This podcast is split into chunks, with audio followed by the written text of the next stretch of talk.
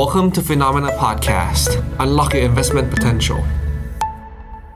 สวัสดีครับ สวัสดีครับ ต้อนรับคุณผู้ชมนะครับ เข้าสู่รายการข่าวเช้า Morning Brief ครับ สรุปข่าวสำคัญเพื่อไม่ให้คุณพลาดทุกโอกาสการลงทุนครับ วันพฤหัสบดี 20 เมษายนนะครับ กลับมาเจอกับเรา 2 คนแล้วฮะ วันนี้พี่แบงค์กลับมาแล้วนะครับ มาเจอกับผมปั๊บแล้วก็พี่แบงค์นะครับ สวัสดีครับพี่แบงค์ครับ สวัสดีครับปั๊บครับ พี่แบงค์หยุดไปนานคุณผู้ชมคิดถึงนะครับ คอมเมนต์เข้ามาทุกวันเลยครับ ทำไมเขาหานึกว่าผมหายไปแล้วใช่ไหมมีคนเข้ามาแซวตลอดแล้วคุณแบงค์แบบหายไปหลายวันมากนะครับ ก็คิดถึงนะครับใช่ใช่ก็ใช่ครับกลับมาไปเติมพลังมาเต็มที่แล้วนะครับอืมน่าจะไปแล้วเหนื่อยมากกว่านะครับผมไปรถทริปที่เกาะคิวชูวนแทบจะทั่วเกาะเลย อากาศประมาณสักต่ำยี่สิบองศา เจอแดดทุกวัน แล้วมันเจอแดดแล้วไม่ร้อนไงปั๊บผมกลับมาผมแบบตัวดำแล้วก็อ้วนขึ้น ขึ้นก็เกือบเกือบสองโลไปชั่งกิโลดูตกใจมากเลย ไปไหนกันมาบ้างฮะสงการคิดถึงทุกคนเหมือนกันครับไหนต้องพิมพ์กันเข้ามาหน่อยฮะครับชวนคุณผู้ชมพิมพ์เข้ามาพูดคุยเข้ามาทักทายนะครับ เข้ามาเอ่อทักทายพี่แบงค์หน่อยนะครับพี่แบงค์เพิ่งลาพักร้อนเพิ่งกลับมานะครับ ก็เนื้อหาสาระยังคงเข้มข้นเหมือนเดิมนะครับรายการของเราในวันนี้ครับจะพาคุณผู้ชมไปติดตามกัน กับการประกาศผลประกอบการของบริษัทจดทะเบียนครับเมื่อวานนี้เนี่ยก็มีบริษัทสำคัญนะครับที่ประกาศงบก็คือเทสลาครับ ปรากฏว่ารายได้ของเทสลาเนี่ยนะครับปรับตัวลงมาจากช่วงเดียวกันของปีก่อนประมาณ 20%และที่น่ากังวลก็คือคุณอีลอนมัสออกมาส่งสัญญาณนะครับว่าการปรับลดราคาของรถยนต์ไฟฟ้าเนี่ยน่าจะยังไม่จบครับราคาหุ้นของเทสลานะครับเมื่อคืนนี้ปิดไปติดลบไป 2%แล้วก็ after hour ร่วงลงไปต่อยประมาณ 6%ครับเดี๋ยววันนี้เราจะมาวิเคราะห์กันหน่อยครับว่าหุ้นเทสลาแนวโน้มอนาคตจะเป็นยังไงบ้าง แล้วก็จะมีอะไรใหม่ ๆ ออกมา ให้เราได้เห็นกัน เมื่อวานนี้ตอนเปิดเผยผลประกอบการนะครับเขาก็มีภาพมาให้ดูว่าที่โรงงานเนี่ยตอนนี้รถยนต์ไซเบอร์ทรัคครับอยู่ในสายการพันสายพันการผลิตแล้วนะครับ เตรียมจะออกมาวางขายได้แล้ว เดี๋ยวมาลุ้นกันว่าจะเป็นยังไงนะครับ แล้วก็รวมไปถึงครับเมื่อวานนี้อีกหนึ่งเรื่องที่น่าสนใจก็คือเรื่องของเงินเฟ้ออังกฤษครับปรากฏว่าเงินเฟ้อในเดือนมีนาคมเนี่ยยังไม่ลงเลยนะครับยังคงอยู่ในระดับ 10%อยู่ หลายเดือนติดต่อกันแล้วนะครับ ความกังวลที่ทำให้ตลาดคาดการณ์ว่าธนาคารกลางอังกฤษมีความจำเป็นต้องใช้นโยบายการเงินเข้มงวด การประชุมในเดือนพฤษภาคมนี้ น่าจะเห็นการขึ้นดอกเบี้ยครับ ที่น่าสนใจก็คืออังกฤษเนี่ยเขาใช้นโยบายการเงินเข้มงวด ขึ้นดอกเบี้ยติดต่อกันมาหลายครั้งนะครับ6-7 ครั้งแล้ว แต่เงินเฟ้อยังลงไม่ได้สักทีแบบนี้แปลว่าอาจจะต้องใช้ยาแรงมากขึ้นหรือเปล่า เดี๋ยวเราจะมาวิเคราะห์กัน อีกเรื่องหนึ่งครับ ในช่วงสัปดาห์ที่ผ่านมาเรารายงานกันไปหลายวันเลยครับ กับเรื่องของเศรษฐกิจอินเดียครับ เมื่อวานนี้เนี่ยเราพูดถึงข่าวว่า Apple นะครับมองหาโอกาสการขยายการลงทุนด้วยการไปเปิดร้าน Apple Store สาขาแรกในอินเดีย เพราะเขาเห็นนะครับว่าอินเดียเป็นประเทศที่มีศักยภาพ มีประชากรสูงถึง 1,400 ล้านคน ล่าสุดนะครับ UN บอกแล้วว่า เราจะมีโอกาสได้เห็นครับ ประชากรของอินเดียขยับขึ้นมาแซงหน้านะครับ ประเทศจีนครับทำให้อินเดียกลายมาเป็นประเทศที่มีประชากรสูงที่สุดในโลกนะครับ ภายในปีถึง 2 ปีนี้นะครับ ก็ถือว่าเป็นการเติบโตขึ้นมาอย่างรวดเร็วของประชากร การที่อินเดียนะครับมีจำนวนประชากรเพิ่มมากขึ้น จะทำให้โครงสร้างทางเศรษฐกิจของโลกเปลี่ยนแปลงไปยังไง อินเดียมีความพร้อมในเรื่องของเศรษฐกิจแค่ไหนเมื่อเปรียบเทียบกับจีน เดี๋ยวนี้เราจะมาวิเคราะห์กันนะครับ นอกจากนี้นะครับก็มีประเด็นเรื่องของปัญหาข้าวขาดแคลนด้วยครับ มีคนออกมาเปิดเผยนะครับ ว่าตอนนี้เนี่ยโรคของเรากำลังเสี่ยงนะครับขาดแคลนอาหารขาดแคลนข้าว มากที่สุดในรอบกว่า 20 ปี แล้วก็มีประเด็นนะครับไม่ว่าจะเป็นเรื่องของเมตาที่เริ่มออกมาเลิกออฟพนักงานตามที่ประกาศไว้แล้ว แล้วในช่วงท้ายรายการวันนี้จะพาไปดูกันว่า ในรอบไตรมาสหนึ่งที่ผ่านมาครับ สภาพตลาดกองทุนรวมในบ้านเรามีความเคลื่อนไหวที่น่าสนใจยังไง เป็นข้อมูลจาก Morning Star ครับ อืมครับผม ครับอะงั้นเดี๋ยวเรามาเริ่มต้นนะครับ ที่ประเด็นตลาดหุ้นก่อนครับ เมื่อวานนี้ความเคลื่อนไหวของตลาดหุ้นนะครับ ที่น่าสนใจครับ เราจะเห็นว่าดัชนีในตลาดหุ้นทั่วโลกเนี่ยก็ซื้อขายกันอยู่ในกรอบแคบๆ ท่ามกลางความระมัดระวังนะครับ ตอนนี้ปัจจัยที่ตลาดให้ความสำคัญนะครับ ก็มีหลากหลายเรื่องราวครับ ไม่ว่าจะเป็นเรื่องของการประกาศผลประกอบการนะครับเดี๋ยวชวนคุณผู้ชมไปดูแผนที่หน่อยฮะว่า ในช่วงสัปดาห์นี้เนี่ยมีบริษัทไหนที่ประกาศงบกันบ้าง แล้วมีบริษัทไหนนะครับที่เราจะมารายงานให้คุณผู้ชมทราบกันบ้างนะครับเมื่อวานนี้นะครับมีเทสลาประกาศผลประกอบการกันไปนะครับแล้วก็มีหุ้นอีกหนึ่งตัวก็คือ IBM นะครับถ้ามีเวลาเดี๋ยวเราจะเอาหุ้น IBM มาไล่าให้ฟังด้วยว่างบเป็นยังไงบ้างนะครับวันพรุ่งนี้ครับสำคัญเพราะว่าจะเป็นบริษัทเซมิคอนดักเตอร์ยักษ์ใหญ่ของไต้หวันอย่าง TSMC นะครับแล้วก็ช่วงปลายสัปดาห์เนี่ย ก็จะเป็นหุ้นในกลุ่มค้าปลีก สัปดาห์หน้านะครับยังคงเป็นหุ้นในกลุ่ม tech ที่จะประกาศงบกันอยู่ เพราะฉะนั้นตั้งแต่สัปดาห์นี้นะครับหุ้นในกลุ่มสถาบันการเงิน สัปดาห์หน้าหุ้นในกลุ่มเอ่อเทคนะครับก็ส่งผลต่อตลาดอย่างมีนัยสำคัญเลย แล้วก็เดี๋ยวยังไงสัปดาห์ถัดไปนะครับช่วงต้นเดือนพฤษภาคม จะเป็นการประชุมของธนาคารกลางสหรัฐด้วยนะครับ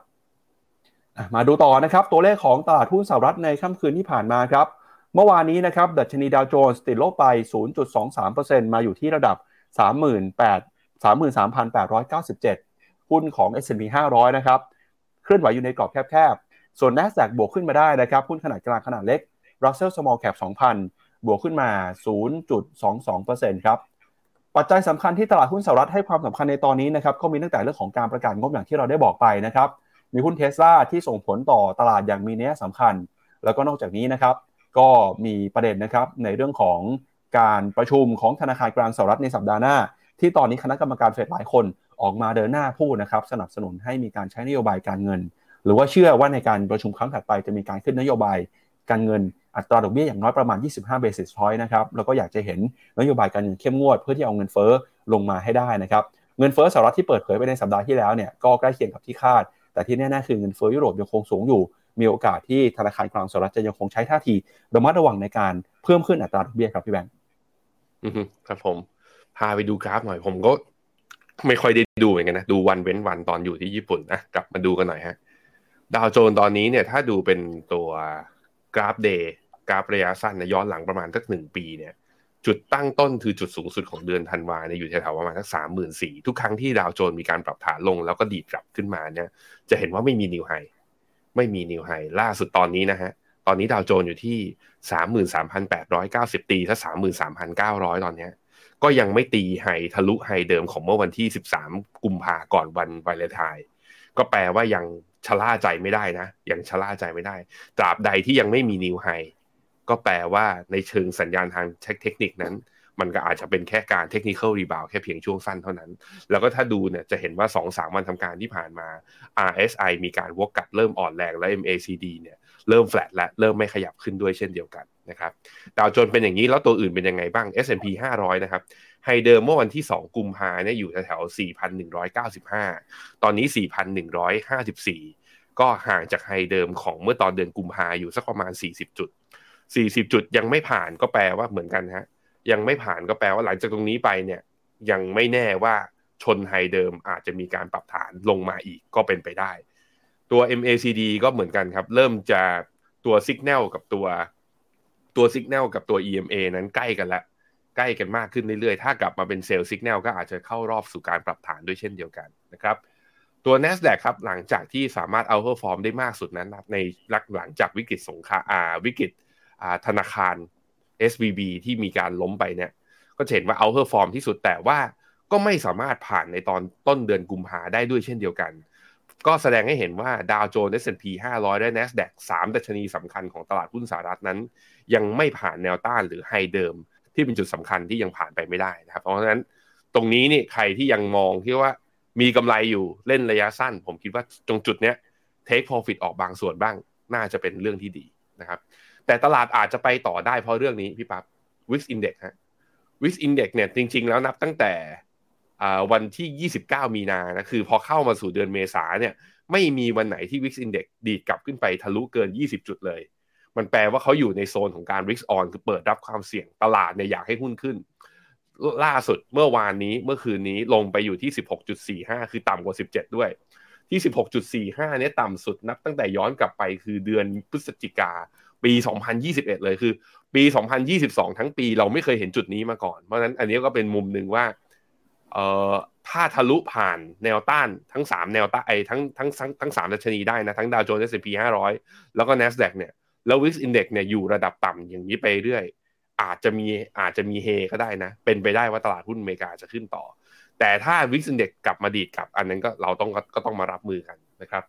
ตัว dollar index ครับ dollar index เนี่ยตอนนี้ยังต่ำกว่าเส้นค่าเฉลี่ยทุกเส้นเลย ต่ำกว่าเส้นค่าเฉลี่ย 20วันตอนนี้อยู่ที่ประมาณ 102 จะมีบางช่วงเนี่ยช่วงแถวแถว วันที่ 12 13 เมษาก่อนสงกรานต์เนี่ยที่มีหลุดต่ำกว่าร้อยอ่าร้อยสองลงไป แล้วก็มีการดีดกลับขึ้นมา ผมคิดว่าตัว dollar index ตลาดยังคาดการณ์นะ อยากจะไปลุ้นเอาตอนเฟดประชุมว่าจะขึ้นอีก 25 basis point หรือไม่นะครับไปดูอีก 2 ตัวครับ bond yield สองปีกับตัว 10 ปีจะเห็นว่า bond yield สองปีนั้นค่อยๆขยับขึ้นมานะ ตอนนี้อยู่ที่ 4.25 มันค่อนข้าง price in สะท้อนว่าตลาดเชื่อว่าเฟดจะขึ้นดอกเบี้ยอีกหนึ่งครั้ง 25 basis point นะครับ ในขณะที่ bond yield สิบปีก็ขยับขึ้นมาจากจุดต่ำสุดของเมื่อวันที่ 7 เมษา7เมษาเนี่ยจาก 3.2ตอนนี้ขึ้นมาที่ 3.6 แต่ inverted yield curve ยังเกิดอยู่นะ ก็คือตัว 2 ปีเนี่ยยังเทรดที่บอลยูอัตราผลตอบแทนสูงกว่าตัว 10 ปีอยู่นะครับครับมาดูต่อนะครับที่แผนที่หุ้นบ้างครับ เมื่อวานนี้หุ้นตัวไหนเคลื่อนไหวอย่างน่าสนใจนะครับ เราก็จะเห็นว่าหุ้นในกลุ่มเทคนะครับยังคงปรับตัวลงมาอยู่ Netflix นะครับหลังจากเปิดเผยผลประกอบการออกมานะครับก็มีการเติบโตของผู้ใช้งานใหม่น้อยกว่าคาด เมื่อวานนี้ราคาหุ้นก็ปรับตัวลงไปต่อนะครับ 3.17%เมตานะครับเมื่อวานนี้ติดลบไป 1.0%ครับส่วนหุ้นของ Apple นะครับบวกขึ้นมาได้ 0.7%ช่วงนี้ Apple ก็มีข่าวคึกคักเลยนะครับตั้งแต่ต้นสัปดาห์ที่เรารายงานกันไปบอก Apple เนี่ยมีแผนจะเปิดเผยบัญชีเงินฝากดอกเบี้ยสูงนะครับที่ทำร่วมกันกับบัตรเครดิตของ Apple นะครับอันนี้เฉพาะในสหรัฐอเมริกาเท่านั้น แล้วก็ในฝั่งของ Amazon ครับเมื่อวานนี้หุ้นเกือบบวกขึ้นมาได้2%ครับเทสลาเมื่อวานนี้ติดลบไปนะครับเดี๋ยวยังไงเดี๋ยวมาดูกันว่าพอผลประกอบการออกมาเนี่ยราคาจะสะท้อนติดลบไปอีกมากแค่ไหนนะครับก็เป็นความเคลื่อนไหวนะครับของตลาดหุ้นในช่วงนี้ มีหนึ่งดัชนีที่น่าสนใจที่อยากชวนพี่แบงค์ไปดูครับก็คือดัชนีหุ้นในกลุ่มแบงค์ครับของสหรัฐอเมริกา SPDR S&P Bank นะ ETF หรือว่า KBE ครับพี่แบงค์ KBE เนี่ยจะเห็นว่าเป็นดัชนีที่รวบรวมนะครับหุ้นในกลุ่ม สถาบันการเงิน ธนาคาร ทั้งธนาคารขนาดใหญ่ ขนาดกลางขนาดเล็กนะครับ เราจะเห็นว่าในรอบวันที่ผ่านมาเนี่ยหุ้นในกลุ่มแบงค์ที่เป็นแบงค์ขนาดกลางขนาดเล็ก regional bank เนี่ยเริ่มเห็นสัญญาณฟื้นตัวนะครับ ไม่ว่าเป็นหุ้นของ Western Alliance Bancorp หรือว่าหุ้นของ regional bank นะครับ Zions Bancorp ราคาหุ้นเนี่ยก็ปรับตัวบวกขึ้นมาตอบรับกับข่าวนะครับแล้วก็มี New York Community Bank มี Northern Trust นะครับที่ราคาฟื้นตัวขึ้นมาได้ ไม่แน่ใจว่าตัวเลขนี้สะท้อนผ่าน SPDR S&P Bank ETF มากแค่ไหนครับ อืมเนี่ยฮะดีดขึ้นมาครับตัว SPR S&P Bank ดีดขึ้นมาได้ 3.07%ถ้าไปดูเป็น US sector ที่เป็น XLF นะ ตัว SPDR Financial Sector ทั้งหมดเลยบวกขึ้นมา 0.2 แสดงให้เห็นว่า Financial Sector ทั้งหมดน่ะไม่ได้วิ่งเยอะพี่ปั๊บเมื่อวานนี้ ตัวที่บวกแรงคือหุ้นกลุ่มแบงก์แล้วหุ้นกลุ่มแบงก์ S&P ไอตัว SPDR Bank เนี่ยบวกได้สามเปอร์เซ็นใช่ไหม แล้วตัว small bank บวกได้ไหม small bank เนี่ยก็คือตัว KBW Nasdaq Regional Bank Regional Bank เมื่อวานนี้เมื่อคืนนี้ก็บวกได้สามจุดหนึ่งห้าพี่ปั๊บคือหุ้นแบงก์บวกทั้งหมดเลย สะท้อนเรื่องเก่งเรื่องตลาดน่าจะกลับมาคาดหวังเรื่องงบกันนั่นแหละ เพราะว่าส่วนใหญ่แล้วบริษัทพวกกลุ่มสถาบันการเงินกับกลุ่มการเงินเนี่ย มักจะประกาศงบกันก่อน ก่อนที่จะเป็นอุตสาหกรรมอื่นอะแล้วเดี๋ยวเรามาดูกันครับว่า จากเหตุการณ์ SVB Bank เอ่ย Signature Bank เอ่ย จะทำให้ผลประกอบการของกลุ่มแบงก์เป็นยังไงบ้างนะครับครับมาดูต่อครับที่ความเคลื่อนไหวของตลาดหุ้นยุโรปนะครับแรงกดดันมาจากเรื่องเงินเฟ้ออังกฤษที่เมื่อวานนี้ออกมา 10.1%สูงกว่าคาดนะครับแล้วก็เป็นตัวสะท้อนว่าปัญหาเงินเฟ้อเนี่ยกำลังเป็นปัญหาใหญ่นะครับเพราะว่าค่าจ้างแรงงานเพิ่มขึ้นไม่ทันเงินเฟ้อเหตุการณ์ประทุนะครับก็เริ่มเกิดในหลายพื้นที่ของกรีกแล้วนะครับทำให้เมื่อวานนี้ดัชนีฟุตซี่ร้อยกรีกติดลบไป 0.1%ครับดัชเยอรมนีเมื่อวานนี้เคลื่อนไหวอยู่ในกรอบแคบๆ CAC 40 บวกขึ้นมา 0.2 นะครับ แล้วก็ดัชนีตลาดหุ้นยุโรปครับยูโรซ็อก50ติดลบไปเล็กน้อยนะครับ0.01%ส่วนยูโรซ็อก600ครับ ตอนนี้เนี่ยหุ้นในกลุ่มเหมืองแร่นะครับปรับตัวลงไปมากกว่า 1.3%นะครับหลังจากที่วันทำการก่อนหน้า ฟื้นตัวจากความคาดหวังเรื่องเศรษฐกิจจีนฟื้น แล้วก็ตอนนี้นะครับหุ้นในกลุ่มเทคของยุโรปเองก็ปรับตัวลงมาด้วย เมื่อวานนี้ติดลบไปมากกว่า 2%นะครับก็ยังกังวลกับเรื่องการใช้นโยบายการเงินที่เข้มงวดในฝั่งของยุโรปอยู่ครับ ตัวยูโรซักหกร้อยเนี่ย ย้อนกลับไปสองวันก่อนนะ เป็นการทำจุดสูงสุดใหม่ ย้อนกลับไปนับตั้งแต่วันที่สิบห้ากุมภาปีสองพันยี่สองเลย คือดัชนียุโรปนี่แข็งแกร่งมาก ก็นำโดยพวก materials นะครับ แล้วก็พวกกลุ่มที่เป็นพวก cyclical ที่อยู่ข้างในนั้น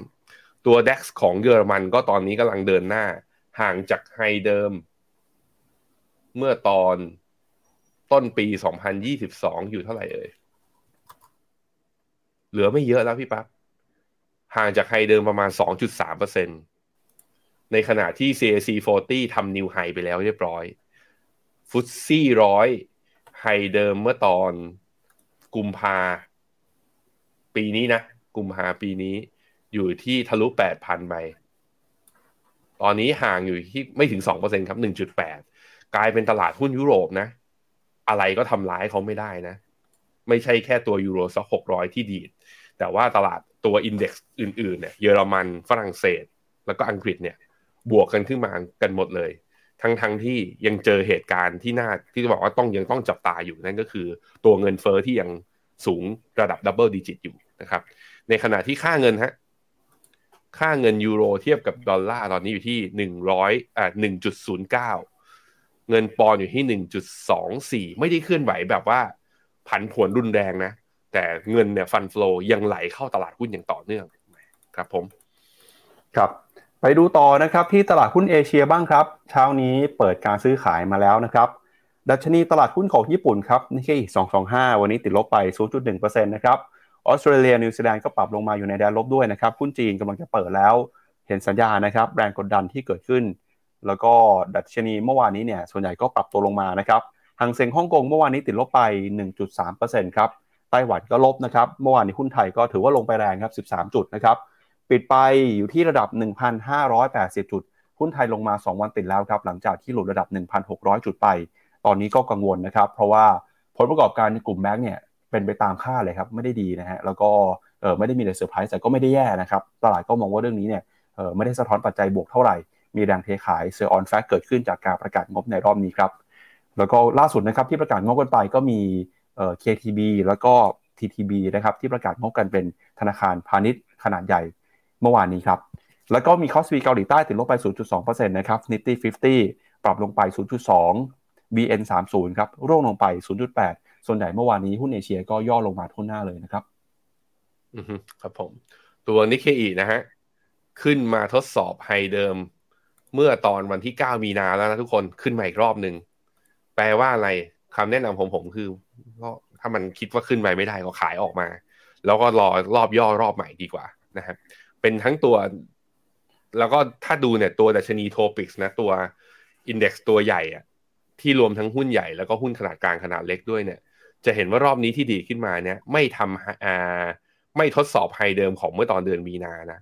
แปลว่าหุ้นตัวเล็ก underperform หุ้นใหญ่ด้วย เพราะนั้นมันเป็นไม่ใช่เป็นการบวกทุกตัวในดัชนี อันนี้ก็เป็นอีกหนึ่งสัญญาณที่ว่า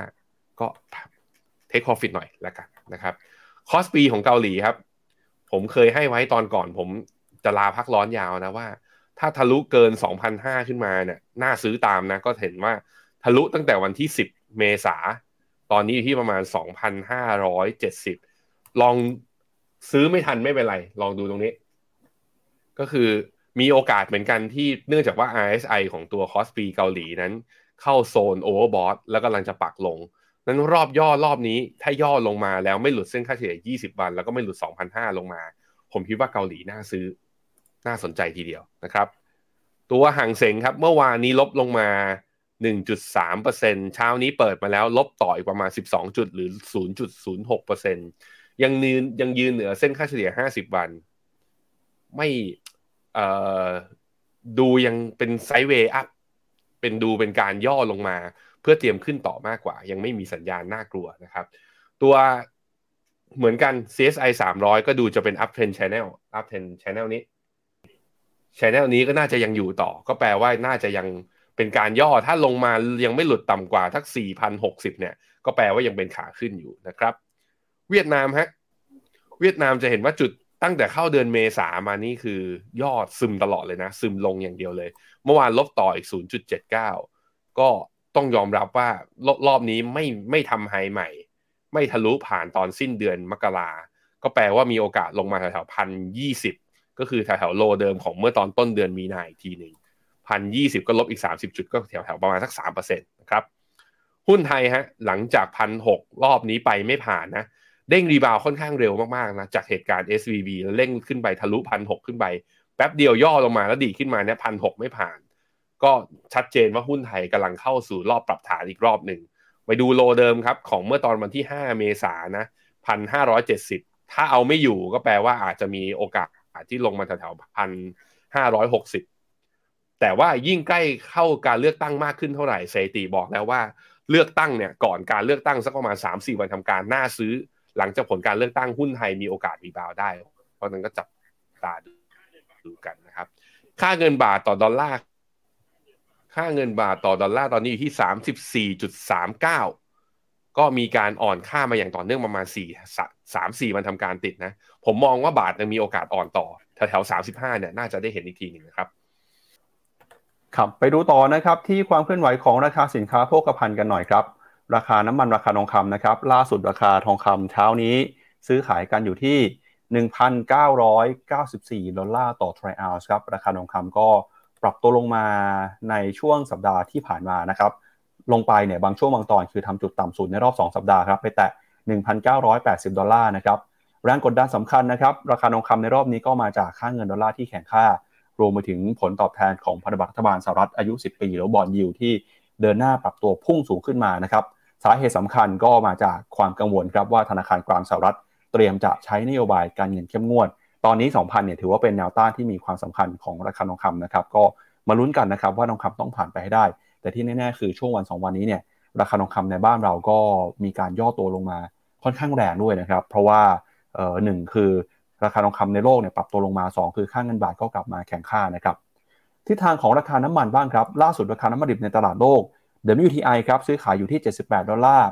Brent นะครับอยู่ที่ 82 ดอลลาร์ครับเมื่อคืนนี้ราคาน้ำมันปรับตัวลงไปมากกว่า 2%นะครับจากค่าเงินดอลลาร์ที่แข็งค่า สาเหตุเดียวกันเลยครับเรื่องของเฟดนะฮะพอเฟดส่งสัญญาณว่าจะขึ้นดอกเบี้ยดอลลาร์แข็งค่าดอลลาร์แข็งค่านี่มันกระทบกับสินทรัพย์กันหลายสินทรัพย์เลยนะครับพี่แบงค์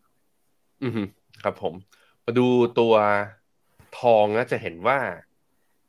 เมื่อวานนี้ตั้งแต่เวลาประมาณเที่ยงครึ่งถึงบ่ายโมงเนี่ย อยู่ดีทองมีแรงเทขายจากประมาณ 2,000เนี่ยหลุดลงมาแล้วทำจุดต่ำสุดแถวๆ1,970 เลย ก็คือลงมารวดเดียว ใช้ระยะเวลาประมาณ1เซสชันเนี่ยลงมาประมาณ 30 เหรียญก่อนที่จะรีบาวกลับขึ้นมา มันแสดงให้เห็นว่าอะไรคือ มันแสดงให้เห็นว่าทองอยากลงแล้ว แต่มันก็มีแรงซื้อกลับเข้ามาทุกคนเนี่ย ตั้งแต่เวลาทุ่มหนึ่งจนถึงประมาณเที่ยงคืนบ้านเรานะ จาก 1,970 ก็ดีขึ้นมาที่ 2,000 อีกรอบหนึ่ง แต่ก็ยังไม่ผ่าน อยู่ตอนนี้อยู่ที่ 1995เอ่อดูจากความเบี่ยงแล้วก็อันตรายในการที่จะเรียกว่าจะเทรดระยะสั้นหน่อย แต่ถ้าดูในภาพระยะยาวขึ้นมา ถ้าดูเป็นกราฟเดย์เนี่ย ความเห็นส่วนตัวของผมเลยคือ เนี่ยมันเกิด MACD เกิดเซลล์สัญญาณไปแล้ว RSI ก็ย่อลงมา ตัวทองก็มีการพยายามจะหลุดเส้นค่าเฉลี่ย 20 วันลงมาด้วยเหมือนกัน นั้นผมมองว่าทองยังมี downside อยู่ downside เกิดจากเหตุผลอะไรเมื่อกี้ปั๊บบอกไปแล้ว เฟดกำลังจะขึ้นดอกเบี้ยเพิ่ม ดอลลาร์ก็อาจจะมีโอกาสกลับมาแข็งเพิ่มด้วยในในในช่วงสั้น ซึ่งดอลลาร์แข็งก็ไม่เป็นผลดีกับทองนะครับ ในขณะที่ตัวราคาน้ำมันครับกราฟ day จะเห็นว่าราคาน้ำมัน ดีดขึ้นไปทดสอบเส้นค่าเฉลี่ย 200 วันล็อตแรกวันที่ 12 เมษาครั้งแรกนะ ตอนนั้นอยู่ที่ 83.49 ไม่ผ่านแล้วก็เข้าสู่รอบย่อ ก็ขับกลับมาอยู่ในกรอบตรงนี้ต่อเป็น parallel channel ต่อไปนี่กรอบนี้เนี่ย ถ้าลงมาแล้วหลุดต่ำกว่าเส้นเฉลี่ย 20 วัน ผมคิดว่ามีโอกาสลงมาแถวประมาณทัก 72 อีกรอบหนึ่งน้ำมันยังไม่ใช่ขาขึ้นถึงแม้ว่าดีดขึ้นมาตอนนี้รอบนี้จะสวยนะ แต่พอดีดผ่านเส้นค่าเฉลี่ย 200 วันยังไปไม่ได้ก็แปลว่า รอไปก่อน รอไปก่อนสำหรับใครที่ออยากจะเข้าพวกหุ้นกลุ่ม Energy นะผมคิดว่ายังไม่ใช่รอบนะครับ เอาละครับมาดูประเด็นใหญ่ของเรานะครับ เรื่องแรกก็คือ เรื่องของเท s l a ครับเมื่อวานนี้เท s l a เขามีการเปิดเผยผลประกอบการนะครับ ออกมาเนี่ย ก็บางคนก็บอกเป็นไปตามคาดบางคนก็บอกต่ำกว่าคาดนะครับ ถ้าดูจาก Refinitiv เนี่ยบอกว่าเป็นไปตามคาดครับทั้งฝั่งของรายได้แล้วก็กำไร แต่ถ้าดูฝั่งของ Bloomberg เนี่ย Bloomberg บอกว่าต่ำกว่าคาดนะครับเดี๋ยวเรามาดูกันหน่อยว่าผลประกอบการเมื่อวานนี้ของเท s l a เป็นยังไงบ้างครับเท s l a นะครับรายงานผลประกอบการไตรมาสที่ 1 ถ้าดูจากนักวิเคราะห์ของ Refinitiv ก็บอกว่าใกล้เคียงกับที่คาดไว้ครับ EPS นะครับอยู่ที่ 85 เซนต์ต่อหุ้น อันนี้คือตามค่าเลยนะครับ ส่วนยอดขายครับรายได้อยู่ที่ 23,300 ล้านเหรียญก็ใกล้เคียงที่ตลาดค่านะครับ23,200 ล้านฮะรอบนี้เทสลาประกาศผลประกอบการออกมาเนี่ยก็บอกว่าเจอปัญหานะครับทั้งเรื่องของต้นทุนการผลิตที่เพิ่มสูงขึ้นมา แล้วก็รายได้เนี่ยที่กระทบจากการตัดสินใจของผู้บริโภคนะครับที่มีความกังวลต่อเศรษฐกิจในตอนนี้ไม่ว่าจะเป็นประเด็นนะครับเรื่องของโรงงานใหม่ที่ตอนนี้เนี่ยมีการก่อสร้างกันหลายที่นะครับเริ่มดำเนินสายพานการผลิตแล้ว แต่โรงงานใหม่ยังไม่สามารถ ผลิตได้อย่างเต็มที่นะครับ มีปัญหาเรื่องต้นทุนเรื่องมาจินนอกจากนี้เนี่ยราคาของวัตถุดิบที่เพิ่มสูงขึ้น ราคาสินค้าโภคภัณฑ์ ต้นทุนการขนส่งโลจิสติกนะครับการรับประกันสินค้ารวมไปถึงนะครับเรื่องของต้นทุนทางการเงินที่สูงขึ้นเนี่ยก็ส่งผลทาให้รายได้กำไรหายไปนะครับ Net Income ครับหรือว่ารายได้สุทธินะครับออกมาอยู่ที่ 2,500 ล้านเหรียญลดลงไป 24%จากปีที่แล้ว แล้วก็ GAAP earning นะครับออกมาอยู่ที่ 73 เซนนะครับ ก็ลดลงไปประมาณ 23%จากช่วงเดียวกันของปีก่อนครับเทสลานะครับในฝั่งที่เป็นรถยนต์ครับเขาบอกว่าออยอดขายเนี่ยนะครับรายได้ออกมาอยู่ที่ 19,000 ล้านเหรียญเกือบจะ 20,000 เหรียญนะครับถ้าเป็นฝั่งรถยนต์เนี่ยเติบโตขึ้นมา 18%เมื่อเปรียบเทียบกับช่วงเดียวกันของปีก่อนนะครับแต่อะไรก็ตามนะครับก็เผชิญกับปัญหาเรื่องของต้นทุนทางการเงินที่สูงขึ้น คุณอีลอนมัสออกมาบอกครับว่าตอนนี้เนี่ยเขากังวลนะครับเรื่องของความเสี่ยงทางเศรษฐกิจที่รออยู่ในอนาคต ว่าจะส่งผลกระทบนะครับต่อการตัดสินใจของผู้บริโภค ตอนนี้ประชาชนเนี่ยเริ่มจากพิจารณา ถ้าใครมีแผนจะซื้อของชิ้นใหญ่ หรือว่าซื้อรถยนต์ในช่วงนี้เนี่ยอาจจะตัดสินใจชะลอนะครับเลื่อนที่จะซื้อรถยนต์ออกไป เพราะว่าอนาคตเขากังวลความเสี่ยงทางเศรษฐกิจนะครับอย่างนั้นก็ตามนะครับเขาก็บอกว่าทุกครั้งเนี่ยที่เฟดมีการขึ้นดอกเบี้ย ก็จะส่งผลนะครับต่อราคาของรถยนต์ด้วย เพราะฉะนั้นนะครับก็อาจจะเป็นการส่งสัญญาณว่า การขึ้นดอกเบี้ยหรือว่าเศรษฐกิจถดถอยจะกระทบกับรายได้ แล้วก็ยอดขายใหม่ๆของเทสลาครับที่แน่ๆคือตอนนี้นะครับเทสลากำลังทำทุกวิถีทาง ทั้งการลดต้นทุนนะครับแล้วก็รวมถึงการสร้างยอดขายที่เพิ่มมากขึ้นด้วย สิ่งหนึ่งนะครับที่เป็นกลยุทธ์สำคัญที่เทสลาใช้มาในช่วงปีที่ผ่านมาก็คือการประกาศลดราคารถยนต์ครับล่าสุดเนี่ยเทสลาก็มีการประกาศลดราคารถยนต์กันอีกครั้งหนึ่งแล้วนะครับทำให้หลายคนก็จับตานะครับว่าการใช้ กลยุทธ์แบบทำสงครามราคาเนี่ยลดราคารถยนต์แบบนี้เนี่ยจะเป็นผลดีกับรายได้แล้วก็ยอดขายของเทสลาในอนาคตหรือเปล่าเทสลาก็บอกว่ามีโอกาสนะครับที่อนาคตจะเห็นการปรับลดราคารถยนต์ต่อไปมากขึ้น นอกจากนี้นะครับการลดราคารถยนต์เนี่ยก็ส่งผลให้ยอดขายดีขึ้นจริงนะครับเทสลาก็บอกว่าจำนวนส่งมอบรถยนต์มีการปรับตัวเพิ่มขึ้นมาในไตรมาสก่อนหน้านะครับ แล้วก็เรื่องของ Cybertruck ครับรถยนต์กระบะไฟฟ้าเนี่ยตอนนี้ก็อยู่ในสายพานการผลิตนะครับ เริ่มทดสอบเวอร์ชันอัลฟาออกมาแล้ว โดยจะใช้เมืองออสตินนะครับที่เท็กซัสเป็นฐานการผลิตหลัก แล้วก็คาดว่าน่าจะส่งมอบรถกระบะชุดแรกได้ในช่วงไตรมาสที่ 3 ของปีนี้นะครับ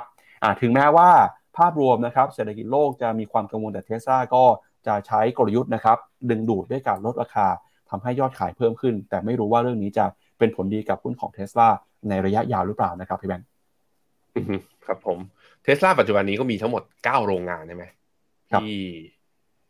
ตัว Model Y กับตัวโมเดลใหญ่เนี่ย ที่อยู่ที่ฟรีมอนต์ฟรีมอนต์เนี่ยกำลังการผลิตอยู่ที่ น่าจะแถวๆสักสามห้าแสนคันต่อปีได้มั้งเอ่อถ้ารวมกับตัว Giga ที่เซี่ยงไฮ้ตอนนี้คือเทสลาเนี่ยทะลุหนึ่งล้านคันไปแล้ว เป้าหมายผมดูจากหน้าเว็บไซต์ของเทสลานะตอนนี้ ก็จะมี Gigafactory ที่เท็กซัสกับบัฟฟาโล ก็จะทำให้กำลังการผลิตเนี่ยเพิ่มขึ้น อาจจะทะลุแบบว่าตั้งเป้าหมายที่ 3 ล้านถึง 5 ล้าน ภายใน3ถึง4ปีข้างหน้า ตัว Model Y กับตัว Cybertruck เนี่ยจะเป็นเทสลาไอน่าจะที่เท็กซัสพี่ปั๊บมีรูปไหมไอที่กำเนิดพี่พี่ปั๊บบอกว่ามีเขาเดินเครื่องแล้วมีมีรูปหรือวิดีโอไหมอ่านี่ครับ อันนี้เป็นโรงงานที่ออสตินนะครับออสตินอยู่ที่เท็กซัสครับ อ่า นี่ฮะกำลังอยู่ในสายพานแล้วนะครับ มาแล้วเท็กซัสเนี่ยคือตัว Cybertruck เนี่ยจะอยู่ที่เท็กซัสที่เดียวนะครับอย่าง Gigafactory ที่เซี่ยงไฮ้เนี่ยจะผลิตแค่สองโมเดลที่เราที่เราซื้อได้ ก็คือตัว S กับ Y ที่ส่งมาที่ไทยนี่แหละ นั่นคือมันแปลว่าหนึ่งโรงงานมันผลิตได้เฉพาะรุ่นของมันเท่านั้น มีคนถามคนเข้ามาคือ คือผมมีคุยกับเพื่อนเขาบอกโหอย่างนี้อยากซื้อ Cybertruck มา อย่างนั้นคุณต้องไป grey market ต้องไปหิ้วเข้ามาอย่างเดียว ไม่ใช่หิ้วดิก็ต้องไปต่อถอเรือกลับเข้ามาอะไปดูราคาเทสลากันหน่อย ราคาเทสลาเมื่อวานนี้ย่อลงมาลบประมาณสองเปอร์เซ็นต์อยู่ที่ประมาณร้อยแปดสิบร้อยแปดสิบเป็นยังไงวะโอ้โห นี่ผมก็ลากเป็น Fibonacci wave ยาวเลย ถ้าเป็น wave ใหญ่เนี่ยไอ้ตรงแถวแถวอ่าสองร้อยสิบเอ็ดเนี่ยสองร้อยสิบถึงสองร้อยสิบเอ็ดเหรียญต่อหุ้นนะฮะ ตรงนี้มันคือครึ่งทางของรอบขาขึ้นรอบใหญ่เลย แต่ถ้ามาดูเฉพาะรอบนี้ เฉพาะรอบนี้นะ นับจากจุดสูงสุดของเทสลาที่ประมาณราคามา 415 ลงมาทำจุดต่ำสุดแถวๆประมาณร้อยหนึ่งเนี้ยเทสลายังมีโอกาสลงมาที่ฟิโบนัชชี23.6 คือแถวๆประมาณ 180 เหรียญต่อหุ้น ซึ่งก็เอ้ยไม่ใช่ไม่ใช่โทษทีฮะทุกคน 176 ก็คือลงจากตรงนี้ได้อีก 4 เหรียญ ถ้าตรงเนี้ยสามารถยืนได้นะ ก็แถวๆ38.2คือทะลุ high เดิมเนี่ยมีความหวังคือ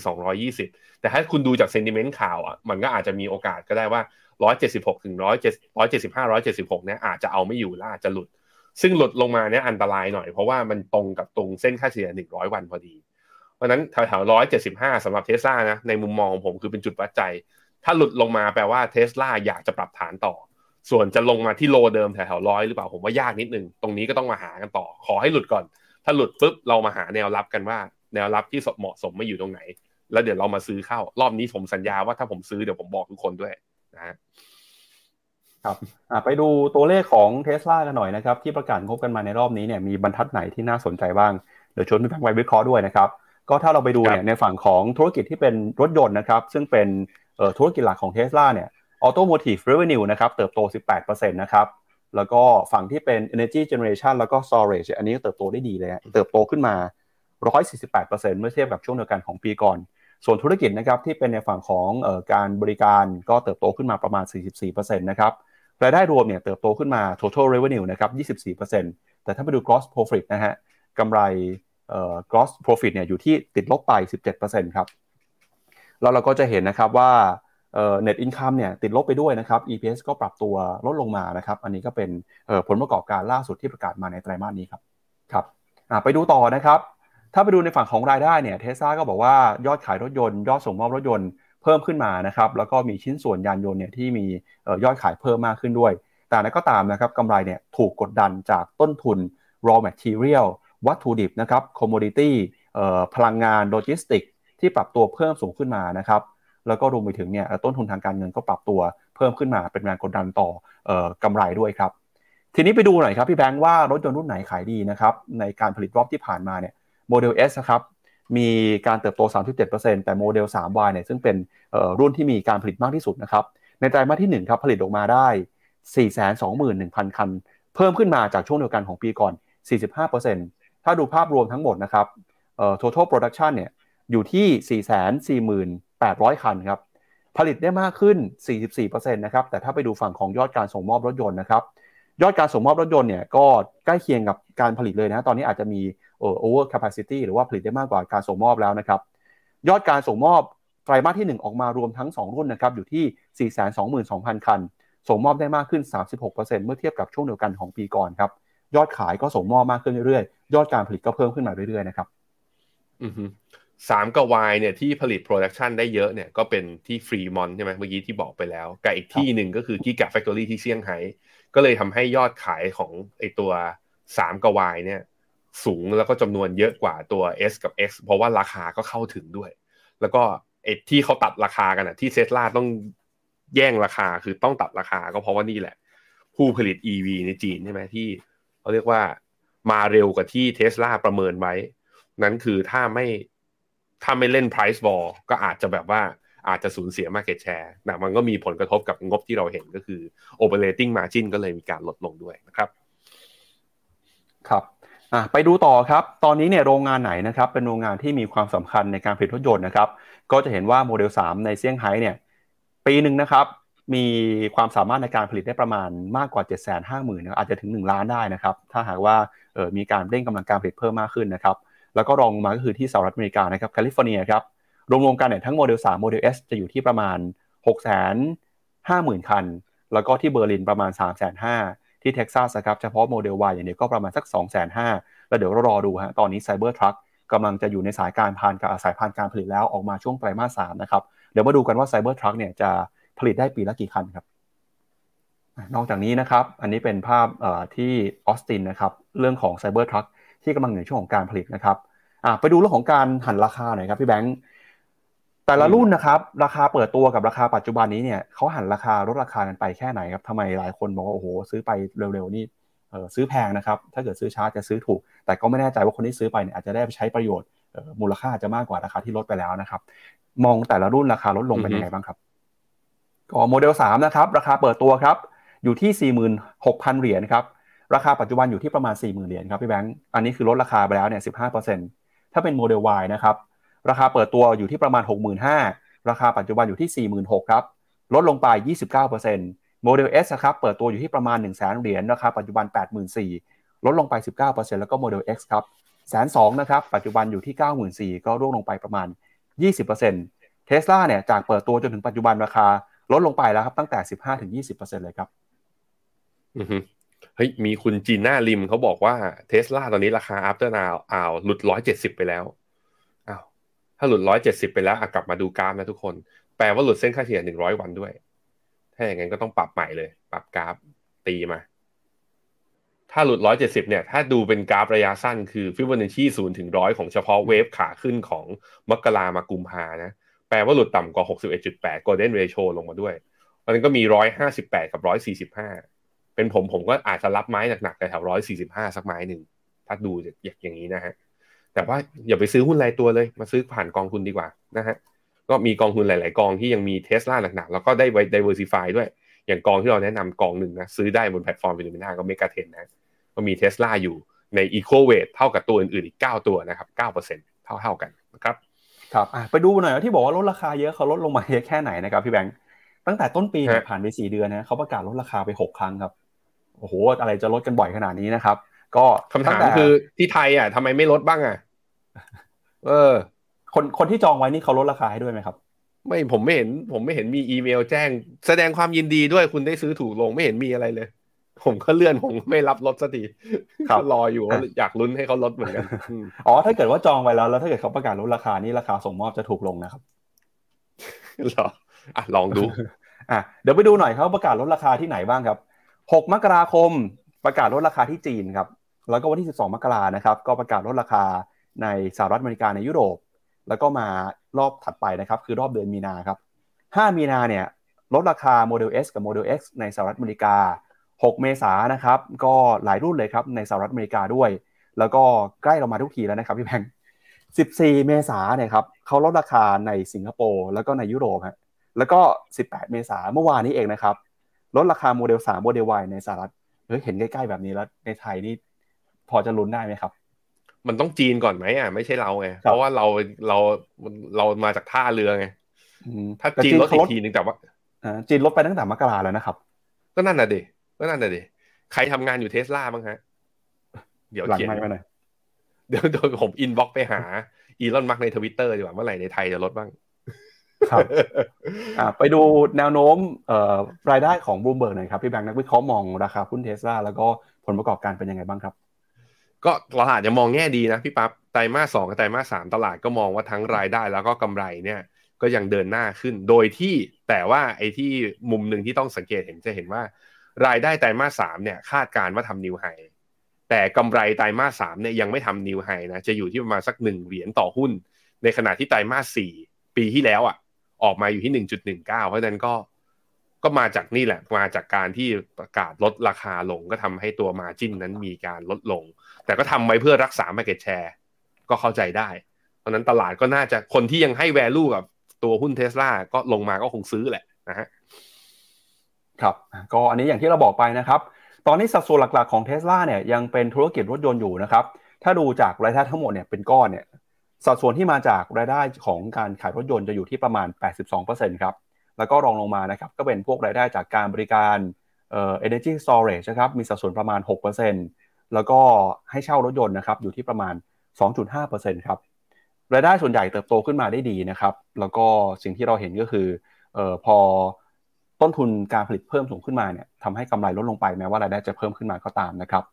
มุมมองของนักวิเคราะห์จากบลูมเบิร์กครับตอนนี้ 26 รายให้คำแนะนำซื้อ 16 รายให้คำแนะนำถือ 6 รายให้คำแนะนำขายครับราคาปัจจุบัน 180 ดอลลาร์ ราคาเป้าหมายที่นักวิเคราะห์ส่วนใหญ่แนะนำอยู่ที่ 207 ดอลลาร์ครับ ก็ upside ประมาณ 15%นะครับ เดี๋ยวต้องรอดูว่าพรุ่งนี้เนี่ยจะมีการปรับประมาณการจากนักวิเคราะห์ถึงราคาหุ้นหรือเปล่า เพราะว่าบางคนก็ยังไม่ได้ปรับนะครับหลังจากงบไตรมาสหนึ่งออกมาครับ อืมครับผม คุณอนันต์เนี่ยให้ความเห็นบอกว่าไม่ลดแน่ๆ ผมก็เห็นอย่างนั้นว่าไม่ลด เพราะว่าที่ที่ลดเนี่ยก็คือว่ามันเริ่มมี EV ค่ายอื่นเข้าไปตีตลาดไง อย่างในไทยเราเองเนี่ย คือมันก็มีก็จริง แต่เขาก็คงมีโคต้าว่าเออขายจากว่าผลิตจากจีนแล้วส่งมาไทยที่ประมาณเท่านี้ ถ้ามันยังแบบว่าไอ้คอร์ไอ้โคต้าที่เขาอลอตมาได้ ยังจะสามารถที่จะขายได้ในจำนวนเท่าเดิม แล้วทำไมเหตุผลทำไมมันถึงจะต้องเขาถึงจะต้องลดด้วยเขาก็ไม่ลดหรอกผมก็เห็นอย่างนั้นแหละ แต่ว่าผมก็ ผมว่ากระฟัดกระเฟียดไปอย่างนั้นแหละนะฮะในฐานะคนซื้อก็อยากได้ของถูกเป็นเรื่องปกติครับ ไปดูต่อครับเรื่องของเงินเฟอ้อบ้างครับ เมื่อวานนี้ที่ยุโรปนะครับหลายคนเซอร์ไพรส์เพราะว่าทำไมเงินเฟอ้ออังกฤษไม่ยอมลงเลยฮะเงินเฟอ้อเดือนมีนาคมยังคงอยู่สูงนะครับล่าสุดออกมาอยู่ที่ 10.1%ตอนนี้สหรัฐอาณาจักรนะครับเป็นประเทศเดียวในยุโรปแล้วครับที่เงินเฟอ้อเนี่ยสูงในระดับตัวเลข 2 หลักนะครับ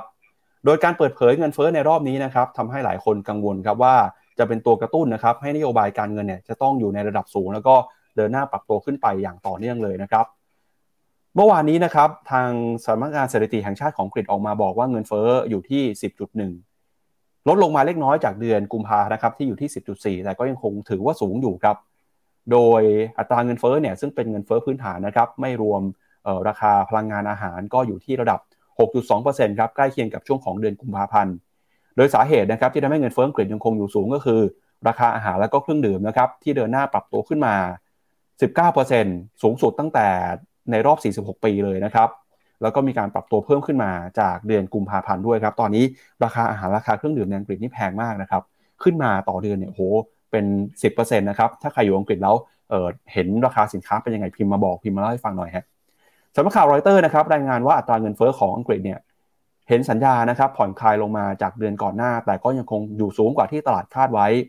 ตอนนี้นะครับสหรัฐอาณาจักรเป็นเพียงประเทศเดียวในยุโรปที่มีอัตราเงินเฟ้อสูงเป็นเลข 2 หลัก แล้วก็หลายคนก็วิเคราะห์นะครับว่าจริงๆสาเหตุมันอาจจะมาจากส่วนหนึ่งก็คือเรื่องของ Brexit ด้วยนะครับที่อังกฤษตัดสินใจถอนตัวออกจากการเป็นสมาชิกของสหภาพยุโรปครับโดยตัวเลขเงินเฟ้อของสหรัฐอาณาจักรนะครับสูงขึ้นทำสถิติในรอบ 40 กว่าปีที่ 11.1%เมื่อเดือนตุลาคมของปีที่แล้ว แล้วก็ยังคงรักษาระดับอยู่ในสูงเลข 2 หลักแบบนี้มาต่อเนื่องจนถึงปัจจุบันนะครับ การที่เงินเฟ้อสูงแบบนี้เนี่ยแต่รายได้ของประชาชนครับเพิ่มขึ้นไม่ถึง 10%นะครับ ก็ทำให้อำนาจในการซื้อสินค้าเนี่ยหายไปนะครับ ค่าจ้างแรงงานเพิ่มขึ้นน้อยกว่าตราเงินเฟ้อทำให้ตอนนี้ประชาชนชาวอังกฤษ เริ่มได้รับผลกระทบแล้วนะครับ มีคุณภาพชีวิตที่แย่ลงไป แล้วก็อาหารที่จำเป็นนะครับ นม น้ำตาล ราคาน้ำมันเนี่ยราคาน้ำมันน้ำมันที่ใช้ทำอาหารนะครับ ปรับตัวขึ้นมามากกว่า 40%จากช่วงเดียวกันของปีก่อนด้วย ซึ่งตอนนี้นะครับงานหลักก็จะไปอยู่ที่ธนาคารกลางอังกฤษครับอาจจะจำเป็นต้องใช้นโยบายการเงินเข้มงวดมากขึ้นนะครับ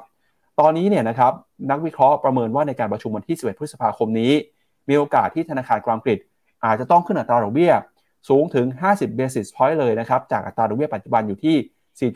4.25%ก็จะขยับขึ้นมานะครับเป็น 4.75 หรือว่าจะถึง 5%ในภายในปีนี้เลยครับพี่แบงค์ครับผมอะพี่ปั๊บพาไปดูชาร์ตตัว UK inflation แล้วก็ contributions ของแต่ละหมวดประเภทสินค้าหน่อย ตัว BOE นะตัว Bank of England เนี่ยก็มี target ตัวเงินเฟ้อเนี่ยเหมือนเหมือนกับที่อื่นทุกที่ก็คือว่าเป้าเงินเฟ้อที่สองเปอร์เซ็นแต่ดูครับ เฉพาะหมวดเฉพาะตัว housing นะ and home service เนี่ย โดนเงินเฟ้อก็ไปก็สามจุดห้าเจ็ดเอ้สามจุดห้าสี่ไปแล้ว คือแค่ตัวเดียวก็ทะลุกรอบเงินเฟ้อ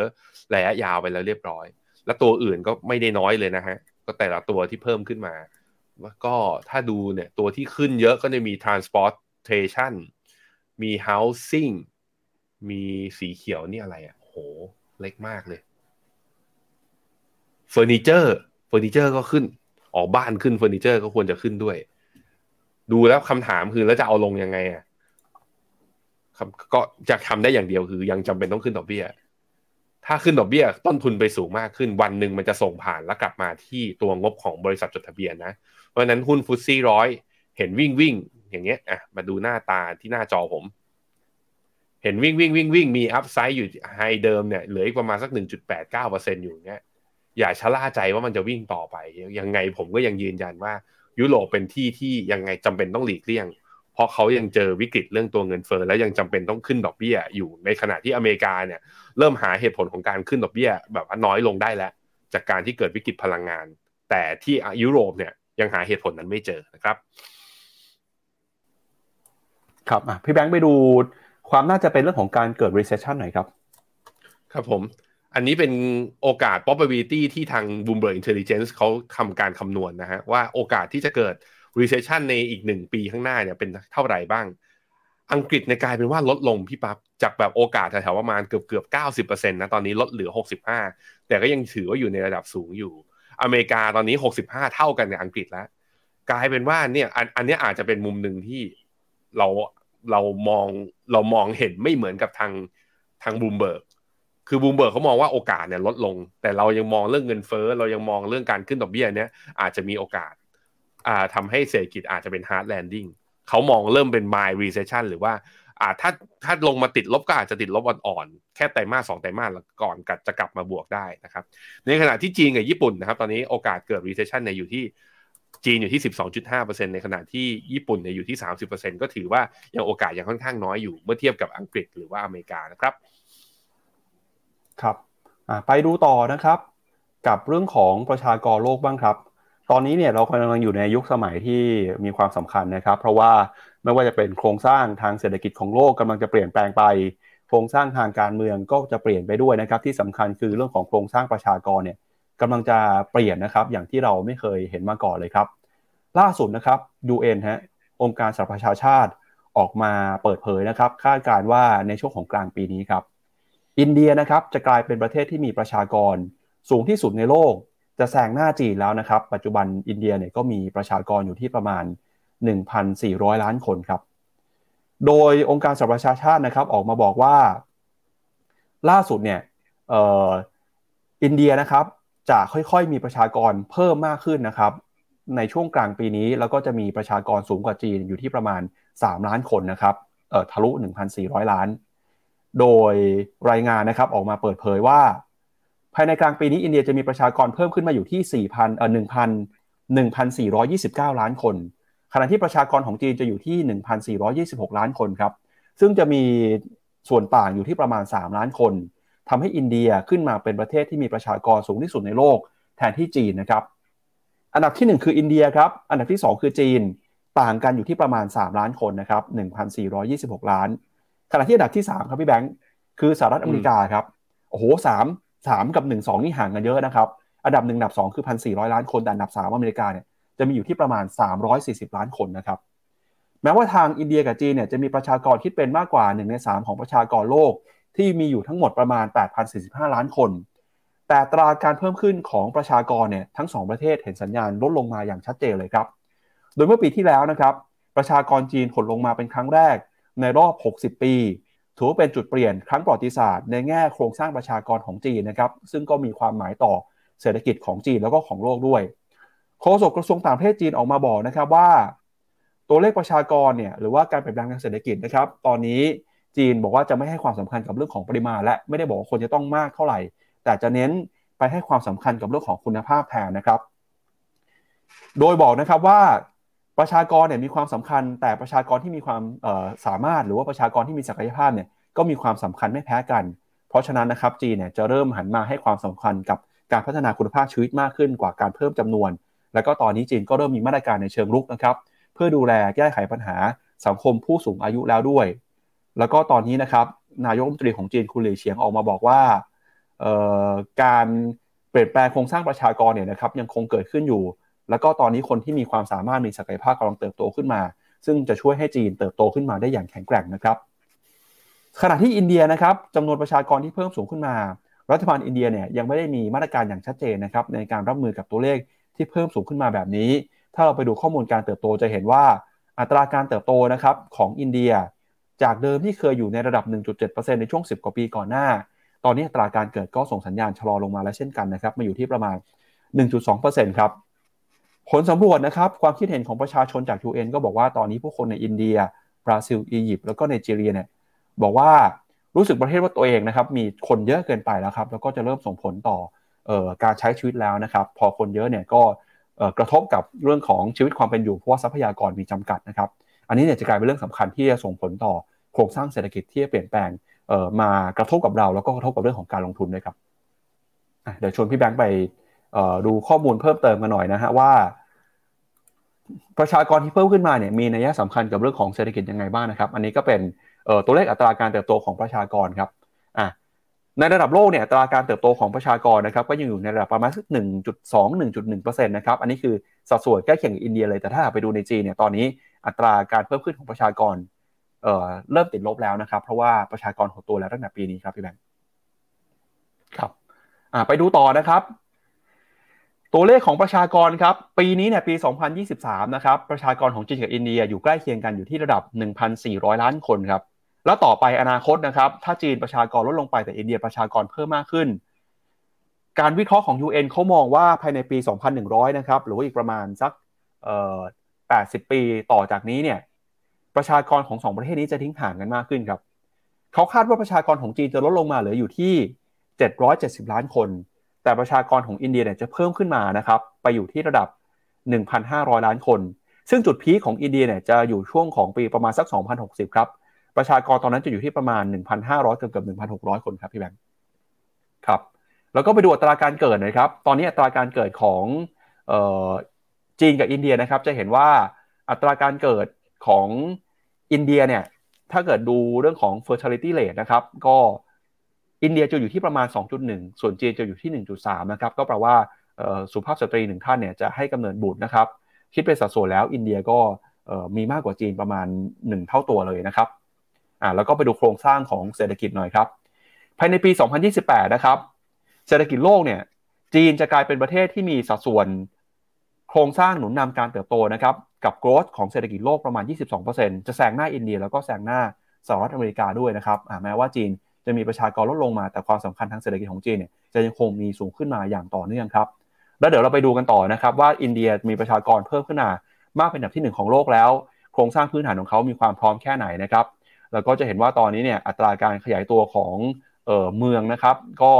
ตอนนี้ประชากรส่วนใหญ่ของอินเดียในส่วนใหญ่ก็ยังอยู่ใน ฝั่งของชนบทอยู่นะครับ แล้วก็ถ้าไปดูโครงสร้างของเศรษฐกิจนะครับไม่ว่าจะเป็นการขนส่งทางอากาศ อัตราการเข้าถึงไฟฟ้า เรื่องของเออการขนส่งระบบน้ำท่าเรือ แล้วก็การใช้อินเทอร์เน็ตเนี่ยอินเดียยังคงต่ำกว่าจีนอย่างมีนัยสำคัญเลยครับไม่ว่าจะเป็นการเข้าถึงอินเทอร์เน็ต การเข้าถึงการขนส่งทางอากาศ หรือว่าการขนส่งทางท่าเรือนะครับ อินเดียก็ยังคงต่ำกว่าอย่างมีนัยสำคัญเลยครับ แล้วก็อัตรา แรงงานของผู้หญิงนะครับในอินเดียเนี่ยจะเห็นว่าตอนนี้สุภาพสตรีนะครับที่ทำงานอยู่ในภาคแรงงานของอินเดียก็มีสัดส่วนที่น้อยนะครับเมื่อเปรียบเทียบกับจีน จีนตอนนี้อยู่ที่ประมาณ 45%แต่อินเดียอยู่ที่ประมาณ 23%นะครับอะแล้วก็อัตราของออการ contribue นะครับในภาคอุตสาหกรรมต่อ GDP ครับจะเห็นว่าจีนยังคงมีสัดส่วนสูงนะครับอยู่ที่ประมาณ 30%แต่อินเดียอยู่ที่ประมาณ 10กว่าเปอร์เซ็นต์เท่านั้นครับ อินเดียยังคงเป็นประเทศต้องพัฒนาเรื่องของอุตสาหกรรมเพิ่มมากกว่านี้นะครับ แล้วก็เดี๋ยวไปดูภาพรวมของโครงสร้างประชากรแล้วเดี๋ยวให้บิ๊กแพงมา วิเคราะห์ต่อเรื่องของหุ้นนะครับ ว่าเป็นยังไงบ้างครับ ครับผม ก็ถ้าดูวิเคราะห์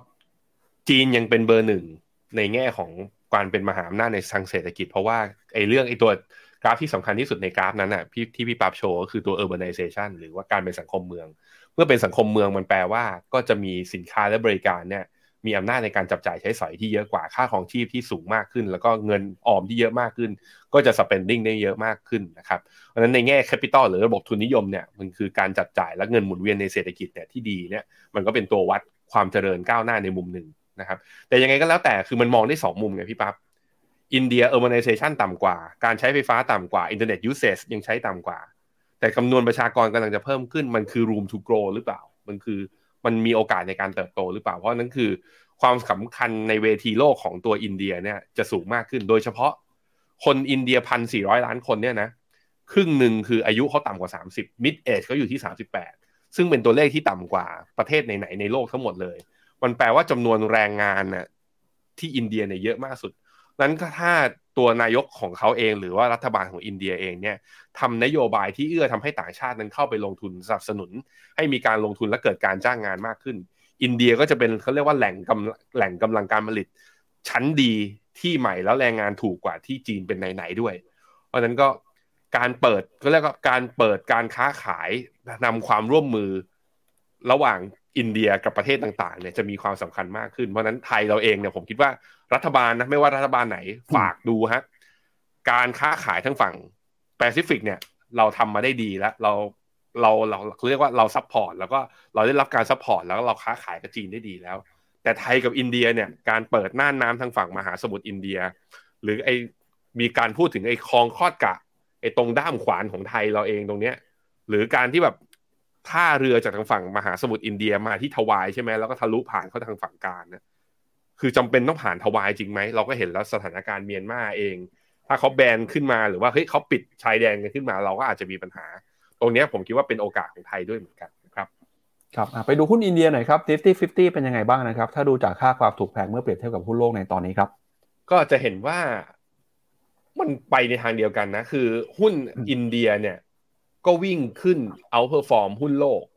มาตลอด แต่เป็นการ outperform ที่สมเหตุสมผล เพราะว่ากำไรเขาอะ ก็มีการปรับประมาณการ แล้วก็กำไรนั้นเพิ่มขึ้นอย่างต่อเนื่องมาด้วย นับตั้งแต่ปี 2020 ที่ผ่านมา ในขณะที่น่าสนใจตรงที่ว่ากำไรเพิ่มขึ้นอินเด็กซ์ก็ดีกว่าหุ้นโลก แต่กลายเป็นว่า PE ของ Nifty 50 นั้นย่อลงมาตอนนี้อยู่ที่แถวประมาณค่าเฉลี่ย ถ้าเราท่านมองย้อนหลัง 10 ปีนะถ้ามองย้อนหลัง 3 ปีตอนนี้ต่ำกว่าค่าเฉลี่ยเล็กน้อยแล้วก็คือหุ้นอินเดียปรับตัวขึ้นมาในขณะที่ตัว PE ถูกลงเพราะเพราะว่าอะไร เพราะ e a r n i n g growth โตดีกว่านั่นเอง ก็เลยทำให้อินเดียเนี่ยยังเป็นเขาเรียกว่ายังเป็นแหล่งที่น่าสนใจในการลงทุน แล้วก็ใครที่คิดจะลงทุนในเอเชียเนี่ยสัดส่วนในอินเดียนอกจากจีนแล้วยังไงก็ต้องมีด้วยเช่นเดียวกันนะครับครับอะทำไมเราถึงเอาเรื่องของประชากรมาเล่าให้ฟังในวันนี้นะครับ เพราะว่าเรื่องนี้เนี่ยจะส่งผลต่อเรื่องของเศรษฐกิจครับ มีข่าวสำคัญที่ทาง Fish Solution เขาออกมาพูดเมื่อวานนี้นะครับเขาบอกว่าเอ่อตอนนี้เนี่ยมีความเสี่ยงครับที่โลกของเราเนี่ยกำลังจะเข้าสู่ภาวะขาดแคลนอาหารครับ ก็คือประชากรเพิ่มมากขึ้นนะครับ มีความต้องการบริโภคสินค้าต่างๆ มากขึ้น แต่สามารถผลิตได้ไม่เท่าเดิม แล้วก็มีปัญหาเรื่องของสงครามเนี่ยทำให้ตอนนี้นะครับปัญหาข้าวยากหมากแพงกำลังจะเกิดขึ้น แล้วสิ่งที่เกิดขึ้นคืออะไรฮะถ้าเกิดว่าราคาสินค้าขาดแคลน ราคาก็จะเพิ่มสูงขึ้นมา เงินเฟอ้อที่เรากังวลกันที่เราอยากจะเห็นลงมาต่ำๆเนี่ยนะครับก็จะอาจจะลงมาไม่ได้ครับแล้วก็จะเป็นตัวที่ส่งผลทาให้ นโยบายการเงินต้องเข้มงวด แล้วก็จะส่งผลต่อพอร์ตการลงทุนของเราด้วยนะครับ พาคุณผู้ชมไปดูข้อมูลหน่อยครับว่าตอนนี้เนี่ยเกิดอะไรขึ้นกับโครงสร้างแล้วก็ตลาดของข้าวในโลกบ้างครับ ตอนนี้ทั่วโลกนะครับตั้งแต่จีนสหรัฐไปถึงสหภาพยุโรปเนี่ยกำลังผลิตข้าวลดลงมาครับส่งผลทำให้ราคาข้าวปรับตัวเพิ่มสูงขึ้น ซึ่งเรื่องนี้นะครับจะกระทบต่อผู้คน 3,500 ล้านคนทั่วโลก เมื่อสักครู่นี้เราบอกไปว่าประชากรโลกมีอยู่ที่ประมาณ 8,000 กว่าล้านนะครับถ้าหากว่าคน 3,500 คนที่กินข้าวเนี่ยก็คือครึ่งหนึ่งของโลกแล้วนะฮะเอเชียนะครับคนเอเชียเนี่ยกินข้าวกันประมาณ 90%ของทั้งโลกครับ Fitch Solutions บอกนะครับว่าในปี 2023 นี้ ตลาดข้าวทั่วโลกจะเข้าสู่ภาวะขาดแคลนครั้งใหญ่มากที่สุดในรอบ 20 ปีครับ ผลกระทบที่เห็นได้ชัดคือราคาข้าวเนี่ยจะแพงมากขึ้นในรอบทศวรรษเลยนะครับ ราคาข้าวเฉลี่ยตอนนี้อยู่ที่ 17.3 ดอลลาร์ครับ ปกติเราเราดูข้าวเราก็จะดูข้าวเป็นเงินบาท เดี๋ยวจะชวนพี่แบงค์ไปดูราคาข้าวในตลาด commodity หน่อยนะครับว่าราคาข้าวในตลาดโลกมันเห็นสัญญาณปรับตัวขึ้นมาจริงหรือเปล่านะครับ สาเหตุที่ทำให้ราคาข้าวขาดแคลนก็คือผลกระทบจากสงครามรัสเซียกับยูเครน รวมไปถึงนะครับสภาพอากาศที่ย่ำแย่ ในประเทศที่เป็นผู้ผลิตข้าวหลักของโลกอย่างจีน แล้วก็ปากีสถานด้วยนะครับ ในปีที่ผ่านมาปากีสถานเนี่ยเผชิญกับน้ำท่วมรุนแรงครับจนผลผลิตข้าวหายไป 30%ของปีก่อน ประเทศที่รับผลกระทบนะครับก็จะมีตั้งแต่ผู้นำเข้ารายใหญ่ก็คืออินโดนีเซีย ฟิลิปปินส์มาเลเซีย แล้วก็แอฟริกาด้วย ขณะที่ปัญหาขาดแคลนข้าวนะครับจะยืดเยื้อแค่ไหน Fitch Solutions ก็บอกว่า ปัญหานี้เนี่ยอาจจะแก้ไขได้ในปีหน้านะครับ ถ้าหากว่ามีการผลิตข้าวเพิ่มมากขึ้น อย่างไรก็ตามปัญหาที่ควบคุมไม่ได้ก็คือเรื่องของสภาพอากาศครับ ตอนนี้อินเดียนะครับกำลังเผชิญกับปัญหาคลื่นความร้อนที่รุนแรงมากที่สุดในรอบ 2-3 ปี เราอยู่ในอากาศช่วงวัน 2 วันนี้หลายคนบอกโอ้โหร้อนมากนะครับ 40 กว่าองศา แต่อินเดียเนี่ยเขาเจอกันไป 45 ครับ ไม่รู้ว่าโอ้โหอยู่กันได้ยังไงนะครับอากาศร้อนมากก็แน่นอนว่าพืชผลก็เสียหายส่งผลกระทบต่อราคาข้าวนะครับ อันนี้ก็เป็นเรื่องของ supply chain เรื่องของอาหารนะครับ ที่เรามาวิเคราะห์กันแล้วจะส่งผลต่อเรื่องของเงินเฟ้อด้วยนะครับพี่แบงค์อืมเอ้ผมหาราคาข้าวไม่เจออะเนี่ย rice future แต่ทำไมราคามันออกมา มันราคามันดิ่งลงอะพี่ปั๊บอ๋อเจอแล้วนี่ ราคาข้าวจะเห็นว่านับตั้งแต่ปี 2020 ก็ปรับตัวขึ้นมานะ จากแถวๆประมาณสัก 12 เหรียญต่อโอ้โหต่ออะไรเนี่ย CWT CWT นี่เป็นหน่วยวัดก็คือราคาต่อ100ปอนด์จาก12เนี่ยตอนนี้ขึ้นมา16.9ก็จริง ๆ ก็สอดคล้องกับตัวราคาคอมมดิตี้ตัวอื่นๆเนาะพี่ปับ๊บราคาน้ำมันที่เพิ่มขึ้น ราคาทองแดง ราคาพวก agriculture ที่เพิ่มขึ้นข้าวสารดีเพิ่มขึ้นราคาข้าวนี่ก็เพิ่มขึ้นด้วยเหมือนกัน ผู้บริโภคราคาข้าวเยอะที่สุดในโลกเนี่ยก็คืออยู่แถวๆเอเชียแปซิฟิกนี่แหละผู้ส่งออกเยอะที่สุดในโลกก็มีไทยใช่ไหมแล้วก็มีเวียดนาม ดูจากบทความของตัว CNBC ที่เขาบอกว่าวิกฤตของราคาข้าวครั้งนี้เนี่ย สาเหตุส่วนหนึ่งก็มาจากการที่รัฐบาลเนี่ยคือเปลี่ยนนโยบายด้วยเหมือนกัน ก็คือเอ่อเข้าร่วมจีนไทยกับอินเดียเป็นสองประเทศที่ส่งออกข้าวมากที่สุดในโลก แล้วก็รัฐบาลเนี่ยให้เข้าร่วมโครงการการภัยแรงด้วยกัน คือให้ปลูกพืชอื่น เพื่อทดแทนผลผลิตในช่วงเวลาเดียวกัน ที่ไม่ได้ใช้น้ำเยอะ ก็เลยทำให้ปริมาณข้าวที่แบบว่าเป็นผลผลิตออกมาเนี่ยมีสัดส่วนที่น้อยลงด้วยเช่นเดียวกันอะอันนี้ก็เป็นอีกเหตุผลหนึ่งด้วยนะครับ ครับอะอ่านคอมเมนต์กันหน่อยรอบนึงครับ ก่อนที่ไปดูข่าวสุดท้ายนะครับ เรื่องของกองทุนไทยไตรมาสที่ 1 ครับมอนิงซามาเปิดเผยว่าเห็นโฟลที่ไหลเข้ามาในกองทุนรวมทุกประเภทเลยนะครับ กว่า 40,000 ล้านบาทนะฮะก็เป็นสัญญาณที่ดีนะครับ จะเข้ามากองไหนบ้างเดี๋ยวรอสักครู่หนึ่งพี่แบงค์อ่านคอมเมนต์เช้านี้หน่อยครับ ครับผมสวัสดีทุกคนนะฮะแหมเข้ามาคือคักกันมาก เจ๊บัวฮะ เจ๊บัว น้องเขาชื่อปั๊บนะครับ ไม่ใช่ปลั๊กนี่มันปลั๊กไฟครับแต่ขอบคุณมากนะครับแหมอุตส่าห์ชมเพราะปั๊บก็ไม่ได้ไปไหนเลยนะ คือคนมาอยู่ข้างๆปั๊บเนี่ยเปลี่ยนหน้าไปเรื่อยๆ แต่ปั๊บเนี่ยอยู่ได้ตลอดแหมคุณจาวิสบอกว่าพี่อีลอนต้องออกโปรโมชั่นหนึ่งแถมหนึ่งเฮ้ย ขาดทุนเนี่ยราคาดิ่งสิ ไม่ควรทำนะ คุณเจษบอกว่าคุณเจษตกกระป๋องไปแล้วไม่ยังยังนะฮะคุณ ตพารุต้องบอกว่า ช่วงนี้มีประกาศงบอะไรบ้าง ก็ตัวใหญ่ๆทยอยประกาศออกมาเลย ถามว่ามองแล้วเตรียมตัวยังไงดี วิธีเอาง่ายๆเร็วๆเลยก็คือว่า ก่อนที่เขาจะประกาศงบมาเนี่ยนักวิเคราะห์คาดการรายได้ยังไง แล้วก็กำไรยังไง เวลาประกาศออกมาแล้วเนี่ยถ้ารายได้และกำไรโตคาดนะ ตลาดมักจะวิ่งต่อคือ เอาก่อนว่าเขาคาดการยังไง แล้วคุณมองกับหุ้นตัวนั้นยังไง คือถ้าคุณมองถูกอย่างน้อยข้ามวันสมมุติว่าเฮ้ยคุณมองว่าเทสลาเนี่ยออกมาแย่แน่ๆคุณ short ไว้ก่อน พองบเขาออกมาจริงให้ดิ่งลงมาจริงไอ้ราคาไม่ไม่โอเคจริง พอเปิดตลาดมาก็มีแรงเทขาย อย่างน้อยก็ได้กำไรวันนั้น อันนี้คือเป็นวิธีง่ายๆ ในการเตรียมตัวเล่นกับช่วงฤดูการประกาศผลการดำเนินงานครับ มี คุณจาวิสบอกอย่างบอกว่าบูมเบิร์กมาถูกทางแล้วเรื่องไอ้ recession ใช่ไหมคุณมาโคโปโลบอกว่าอเมริกาเนี่ยต้องมองว่ามีประชากรแฝงด้วยประมาณร้อยห้าสิบถึงสองร้อย ก็คือผู้อพยพที่เข้าไปใช่ไหมล่ะ ผมว่าถึงสองร้อยห้าสิบล้านคนเลยเหรอผมว่าอาจจะไม่ถึงขนาดนั้น แต่ใช่ครับทุกประเทศเนี่ยจริง ๆ แล้วก็คือ คนที่อยู่ในพื้นที่จริง ๆ อาจจะมีจำนวนที่เยอะมากกว่า โดยเฉพาะประเทศจากทางฝั่งยุโรปกับอเมริกา ที่รับอิมิเกรชันนั้นหรือว่าการอพยพย้ายถิ่นนั่นเองครับอะไปพี่ปั๊บครับข่าวสุดท้ายกันครับไปดูเรื่องของภาพรวมกองทุนรวมของไทยในไตรมาสที่ 1 หน่อยนะครับ ก็มีมูลค่าสินทรัพย์สุทธิเพิ่มขึ้น 1.5%นะครับหรืออยู่ที่ประมาณ เอ่อ40,000ล้านบาทที่เพิ่มขึ้นมาทำให้ปัจจุบันเนี่ยมูลค่าสินทรัพย์รวมของกองทุนรวมไทยนะครับอยู่ที่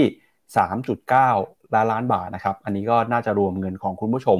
เงินของพวกเราทุกคนนะครับที่เข้าไปซื้อกองทุนกันอยู่ในตอนนี้ด้วยนะครับซึ่งข้อมูลที่รวบรวมมาครั้งนี้เนี่ยเป็นข้อมูลของกองทุนรวมไทยนะครับเป็นเฉพาะกองทุนเปิดนะครับไม่รวมกองทุนปิด ไม่รวม ETF ไม่รวมกองรีดหรือว่า Infrastructure Fund นะครับทาง Morningstar บอกนะครับว่า ในรอบไตรมาสหนึ่งที่ผ่านมานะครับมี เงินไหลเข้ามาสุทธินะครับ40,000 ล้านบาททำให้สินทรัพย์รวมอยู่ที่ 3.9 ล้านล้านบาทเพิ่มขึ้นมา 1.5%จากไตรมาสก่อนหน้า โดยเป็นเงินจากกองทุนตราสารหนี้แล้วก็ตราสารทุนรวมกันอยู่ที่ประมาณ 30,000 ล้านบาท รวมทั้งมีเงินไหลเข้ามาในกลุ่มอื่นๆด้วยนะครับซึ่งเป็นเงินจากกลุ่ม Capital Protect Fixed Term เนี่ยมูลค่า 39,000 ล้านบาท ในขณะที่กองทุน Money Market นะครับเป็นกองทุนที่มีเงินไหลออกสูงสุดครับในอุตสาหกรรมต่อเนื่องอีก1ไตรมาส กว่า 20,000 ล้านบาทนะครับมูลค่าของสินทรัพย์นะครับกองทุนตราสารหนี้ที่เติบโตก็มาจากเงินที่ไหลเข้านะครับโดยกองทุนตราสารหนี้เนี่ยมีมูลค่าสินทรัพย์สุทธิอยู่ที่ 1.4 ล้านล้านบาทครับเพิ่มขึ้นมาจากไตรมาสก่อนหน้าประมาณ 3%คิดเป็นเงินก็อยู่ที่ประมาณ 22,000 ล้านบาท เป็นเงินไหลเข้ามาในกลุ่มกองทุนเทอมฟัน แล้วก็กองทุนตราสารหนี้ทั่วโลก หากนับเฉพาะกองทุนเทอมฟันในแต่ละประเทศนะครับก็จะมีเงินไหลเข้ามารวมกันอยู่ที่ประมาณ 50,000 ล้านบาทนะครับแล้วก็ในช่วงที่ผ่านมา มีเทอมฟันใหม่เปิดประมาณ 75 กองทุนครับ กองทุนรวมตราสารทุนนะครับ มีมูลค่าทุนสุทธิอยู่ที่ 1.4 ล้านล้านบาทครับ เพิ่มขึ้นมาจากไตรมาสก่อนหน้า เล็กน้อยนะครับ 0.3%มีเงินไหลเข้ามา 8.7 พันล้านบาท จากกลุ่มการลงทุนในต่างประเทศนะครับ ไม่ว่าเป็นกองทุนจีนเวียดนามสหรัฐ ขณะที่กองทุนหุ้นไทยเนี่ยเป็นกองทุนที่มีเงินไหลออก จากการถ่ายถอน LTF นะครับในช่วงไตรมาสที่ 1 ของปีนี้ เงินไหลออกอยู่ที่ประมาณ 10,000 ล้านบาทครับ นอกจากนี้นะครับถ้าไปดู 10 อันดับกลุ่มกองทุน มูลค่าทรัพย์สินสุทธิสูงสุดตาม Morningstar Category เนี่ยก็จะเห็นว่าเอ่อ Money Market นะครับมีมูลค่าสินทรัพย์สุทธิอยู่ที่ 6.4 แสนล้านบาท ลดลงไป 4%จากไตรมาสก่อนหน้า สาเหตุหลักก็คือเงินไหลออกนะครับติดต่อกันต่อเนื่อง 2 ไตรมาสนะครับแล้วก็กองทุนหุ้นที่มีขนาดใหญ่ที่มีเงินไหลออกก็คือกองทุน LTF ครับจะเห็นว่า LTF นะครับมีมูลค่าสินทรัพย์เนี่ยหดตัวลงไปนะครับเนื่องจากคนถ่ายถอน โดยไตรมาสที่ผ่านมามีเงินไหลออกจากกองทุนหุ้นนะครับอยู่ที่ประมาณ 7,000 ล้านบาท โดยเป็นเงินไหลออกจาก LTF ประมาณ 10,000 ล้าน แล้วก็มีเงินไหลเข้ามาลงทุนเพิ่มนะครับใน RMF แล้วก็ SSF เพิ่มมากขึ้นมาชดเชยด้วย กองทุนตราสารหนี้นะครับมีมูลค่าสินทรัพย์อยู่ที่ 3.9 แสนล้านบาท ลดลงมาจากไตรมาสก่อนหน้าเช่นกันนะครับกองทุนเทอมฟันมีเงินไหลเข้ามาสูงต่อเนื่องนะครับจากการ เปิดกองทุนใหม่นะครับ เดี๋ยวเราไปดูกันหน่อยฮะว่า10อันดับกลุ่ม Morningstar ที่มีเงินไหลเข้าออกมากที่สุดมีอะไรบ้างนะครับ ก็อย่างที่เห็นนะฮะก็มีเอ่อ fix term ที่เป็น bond นะครับ แล้วก็มีฝั่งของ short term bond equity large cap เนี่ยก็มีแรงเทขายออกมานะครับสิบอันดับที่อยู่บนหน้าจอนะครับ แล้วถ้าไปดูในฝั่งของบลจหน่อยนะฮะบลจที่มีเงินไหลเข้าออกสุทธิมากที่สุดในรอบไตรมาสหนึ่งที่ผ่านมานะครับ ถ้าไม่รวม term fund เนี่ยก็มีบลจ AIA ครับ มีเงินไหลเข้ามา 2,600 ล้านบาท เป็น organic growth rate อยู่ที่ประมาณ 5.1%นะครับ 70%มาจากมูลค่าของเงินไหลเข้ามากองทุนผสมครับรองลงมานะครับก็มี UOB มีเกียรตินาคินภัทรนะครับที่มีสภาพคล่องใกล้เคียงกันเลยครับในแง่ของมูลค่าเงินไหลเข้า แล้วก็มูลค่าสินทรัพย์สุทธิ organic growth นะครับมีเงินไหลเข้ามาอยู่ที่ประมาณ 1,600 ล้านบาท ในฝั่งของ UOB แล้วก็เกียรตินาคินนะครับซึ่งทั้ง 2 แห่งเนี่ยมีเงินไหลจากกองทุนตราสารหนี้เป็นหลักครับ